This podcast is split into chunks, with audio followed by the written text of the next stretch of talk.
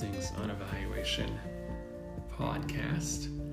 Uh, again, today we're going to talk about some concepts from program planning class, uh, but again, uh, I want to emphasize the relevance to assessment and evaluation.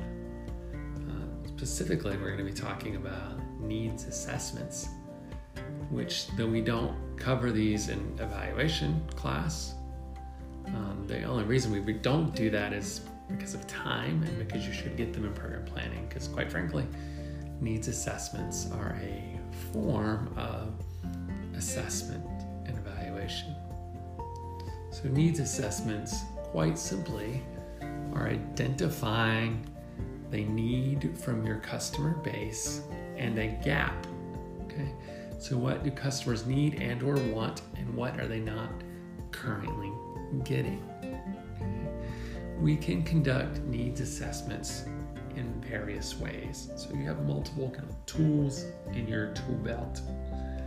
By far, the most common way we do that is at the individual level. And even more so, most commonly, the mo- we do individual needs and preferences, usually by survey methods. Okay, so we frequently survey our customer in Parks and Rec. That's often our community, um, but it could be any potential customer, and ask them what do they want, what are they getting, are we meeting that need? Is there a gap in that need? So that's an individual needs or preferences survey. Far the most common way we do needs assessments. The other way we can do that at the individual level is to look at developmental indicators. So, just what does an individual need at certain stages in their lifespan? For example, teenagers need more socialization. Okay. Young kids um, have certain developmental indicators. They need to demonstrate initiative, they need to demonstrate independence. Seniors have developmental needs related to socialization. Okay. Adults have developmental needs related to generativity. Okay. It's a teaser. Come take youth development with me, and we'll talk about Erikson's stages, developmental stages. Okay. But we can look at what people need developmentally based on stage of life, and from that, can help determine our program need. Okay.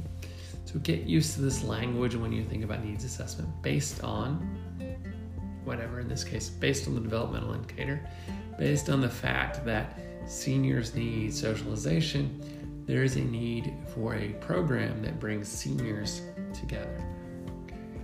And ideally, you should always source your data. You shouldn't just make me take your word for it. Okay. How do you know that seniors need socialization? So you should provide some source for that. That's at the individual level. We can scale up and look at either the organization, the organization that's putting on the program, or the broader community.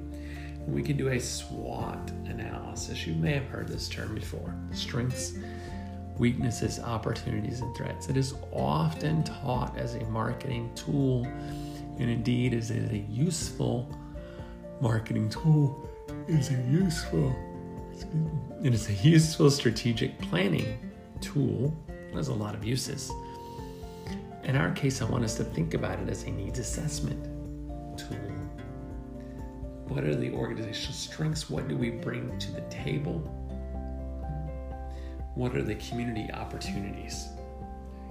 This is usually what we base our needs assessments out of. We have a strength in working with youth there's an opportunity and that there's a lack of youth programming.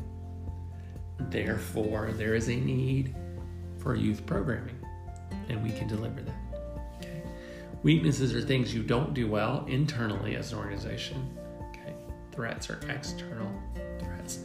When we talk about these assessments, we usually don't focus as much on the weaknesses and the threats because that's telling us what not to do. But it is part of the process. So, again, think about based on the strength and this opportunity, there is a need for this program. We can also look at social indicators. Social indicators are macro level statistics that describe the community. These are different than developmental needs. Developmental needs describe individual needs based on lifespan. Social indicators are a description of what's going on in the community. That might be crime rates, that might be unemployment rates, that might be cigarette smoking, okay? That might be homelessness. You can look at these and identify a program need based on unemployment rates. And again, you should make a citation here. Cite the specific stat, make a citation. Okay.